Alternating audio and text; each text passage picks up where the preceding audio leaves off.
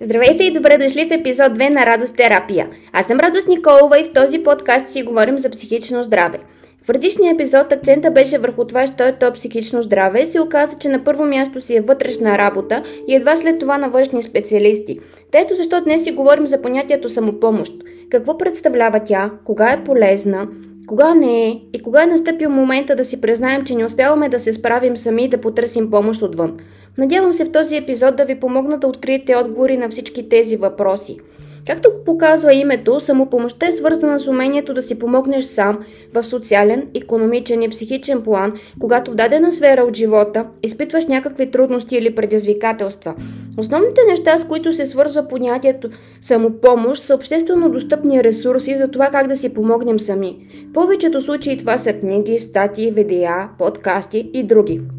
И всичко това може да бъде много прекрасно и работещо, ако наистина работи за теб. Да, това е първият проблем с описаните техники. Те не са универсални. Не всичко работи при всеки. Истински цената самопомощ е свързана с това да откриеш това, което ти помага на теб, а не по принцип. Не се сравнявай с другите. Не се обвинявай или отчаивай, ако нещо не работи при теб. Просто продължи търсенето. Открий своето си нещо. Понякога дори едно и също нещо при един същи човек не сработва всеки път. Понякога се налага да направим нещо различно в правидно еднаква ситуация.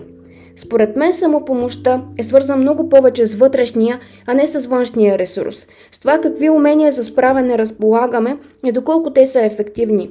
Психотерапията, както и ресурсите за самопомощ, целят обогатяване на арсенала за справяне и подобряване на неговата ефективност. Когато откриеш, че имаш нужда от помощ дадена ситуация, запомни от, започни от това.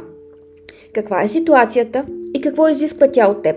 Ако изискванията на ситуацията отговарят на твоите възможности и умения в момента, няма от какво да се притесняваш. Можеш да се справиш. Давай! Ако имаш нужда от повече информация, знания или умения, помисли си къде би могъл да ги откриеш.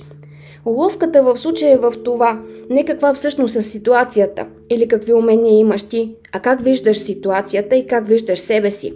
Начина по който виждаш нещата не са самите неща. Начина по който мислиш за нещата не са самите неща. Мислите не са факти. Както често казвам на своите клиенти, не вярвай на всичко, което мислиш. Начина по който мислиш за ситуацията и за своята способност да се справиш с нея, определя начина по който се чувстваш дадената ситуация, както и начина по който ще я отреагираш. Промяната на гледната точка и допускането на различни обяснения води до различно преживяване и до различно поведение – всичко това обикновено се случва толкова бързо и по навик, че често не си даваме сметка, че нещо въобще се намира в пространството между стимула и реакцията. Ключовият момент тук е превръщането на автоматизирания процес на отговор към житейските ситуации в осъзнат процес. Да изключим автопилота, да спрем да действаме по навик и да опитаме нещо различно. Защото понякога, както казва Арамбек, решението ти ти е проблема. Ако промениш начина по който решаваш даден проблем, проблемът може да изчезне.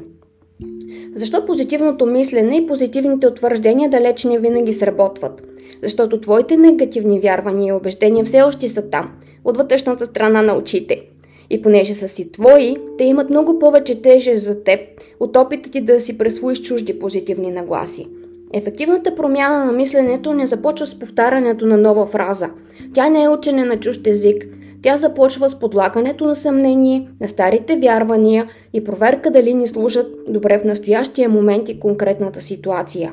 И ако отговора е не, тогава каква нагласа би била по-полезна? И едва тук идват новите лични, а не копипейст позитивни или по-скоро помагащи мисли. Рециклирането на собствените мисли и промяната на мисловните навици определено не е лесен и бърз процес – Понякога може да успеем да оплевим някой друг бурен сами, но понякога може да се окаже твърде опорити да не успеем. Един от големите плюсове на когнитивно-поведенческата терапия е, че тя не само помага на клиента за справяне с конкретна житейска ситуация, но и го обучава как да се справя сам за в бъдеще. По същество тя е обучителна терапия. Въпросите, които се отнасят за проверка на ефективността на нашите мисли, са еднакво приложими и към стратегиите ни за справяне. Това помага ли ми?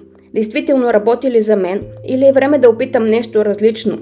Обществено достъпните ресурси могат да ви дадат идеи, но не могат да ви гарантират успешен резултат.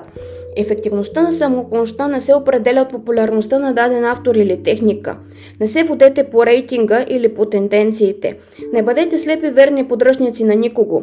Следвайте само и единствено себе си и своята оценка. Дали се чувствате добре, дали се справяте с обичайните нива на стрес и с житейските предизвикателства и дали се развивате като личности.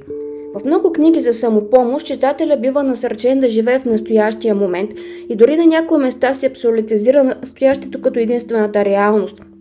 И ако това е полезно за хората, които имат нужда да бъдат по-присъствени, по-ангажирани с живота си и да преживяват по-пълноценно всеки един миг, то за един спортист, например, с тежка контузия, фокуса в желаното бъдеще е много по-удачен вариант, отколкото закотвянето в настоящето. Колкото по-добре познавате себе си, толкова по-лесно ще ви бъде да прецените какво би сработило за вас и какво не. Но преди всичко е нужно да опитате, защото, както казах по-рано, мислите не са факти и мисловният експеримент далеч не винаги е достатъчен. Затова опитвайте различни неща. Правете корекции, проверявайте напредъка си. Има голяма разлика между това. Много ми се иска това да сработи за мен. И това наистина работи за мен. Опитвайте да погледнете нещата отстрани. Един от инструментите за самопомощ, който помага в тази посока са различните видове дневници. Обикновен дневник, дневник на мислите, дневник на дейностите, дневник на сънищата, дневник на настроенията. Мисля, че схванахте идеята. Записаните неща ни дават много повече яснота, отколкото предъвкването в главите ни. Ако проявявате интерес в някои от следващите епизоди, ще ви разкажа малко повече за всеки един от тези видове дневници. Ще се радвам на вашата обратна връзка, какво би било полезно за вас и какво не. Отдолу в описанието ще ви оставя моите социални мрежи и начините да се свържете с мен. Но се върнем на самопомощта. Окей, хубаво е да опиташ сам и да видиш дали можеш да се справиш. Но ако не се получи, е време да си признаеш. Мотивацията да се справиш с даден проблем е много по-важна от това дали ще го направиш сам или с чужда помощ. Светът е пълен с компании и професионалисти, които предлагат услуги в помощ на хората в най-различни житейски ситуации. Има пътна помощ, drink and drive, водопроводчици, салони за красота, брокери на недвижими имоти, мебелисти и така нататък. И не на последно място, специалисти в сферата на психичното здраве. Всички те съществуват, защото в този свят не е нужно да се справяш с всичко сам. Ще го кажа още веднъж. В този свят не е нужно да се справяш с всичко сам. Кога е настъпил момента относно психичното здраве да потърсиш професионална помощ? На теория това се случва тогава, когато си опитал и не се е получил, когато проблема вместо да очуми се задълбочава или започва да оказва негативно влияние на други сфери от твоя живот. На практика обаче това се случва тогава, когато си признаеш, че не можеш да се справиш. Често моментът на влизане в терапия се отлага, докато нещата не се влушат твърде много – един от моите учители казваше, че клиентите обикновено идват при нас, едва когато катастрофират. Това прави и процеса на възстановяване много по-труден, по-бавен и не на последно място по-скъп. Така че на практика по-ранното търсене на помощ ви спестява, а не ви взема време и пари. Според наръчниците за соматични и психични състояния, симптом, който се задържа повече от 6 седмици, може да се превърне в хроничен. Мисля, че това е добър период, в който да се опитате да се справите с проблема сами и ако не успеете да потърсите помощ. Ако обаче знаете какво работи за вас и го записвайте, защото често когато сме под напрежение, не успяваме да си спомним всички неща, които на практика можем. Друг е да ги имаме написани. Колкото по-голям арсенал от стратегии за справяне имаме, толкова по-уверени ще бъдем в себе си и по-успешни. Надявам се този епизод да ви е бил интересен и полезен. Планирам в следващия да ви разкажа за видовете стратегии за справене, както и кога една стратегия на практика е ефективна и кога не. Желая ви много вътрешна и външна радост и до нови срещи!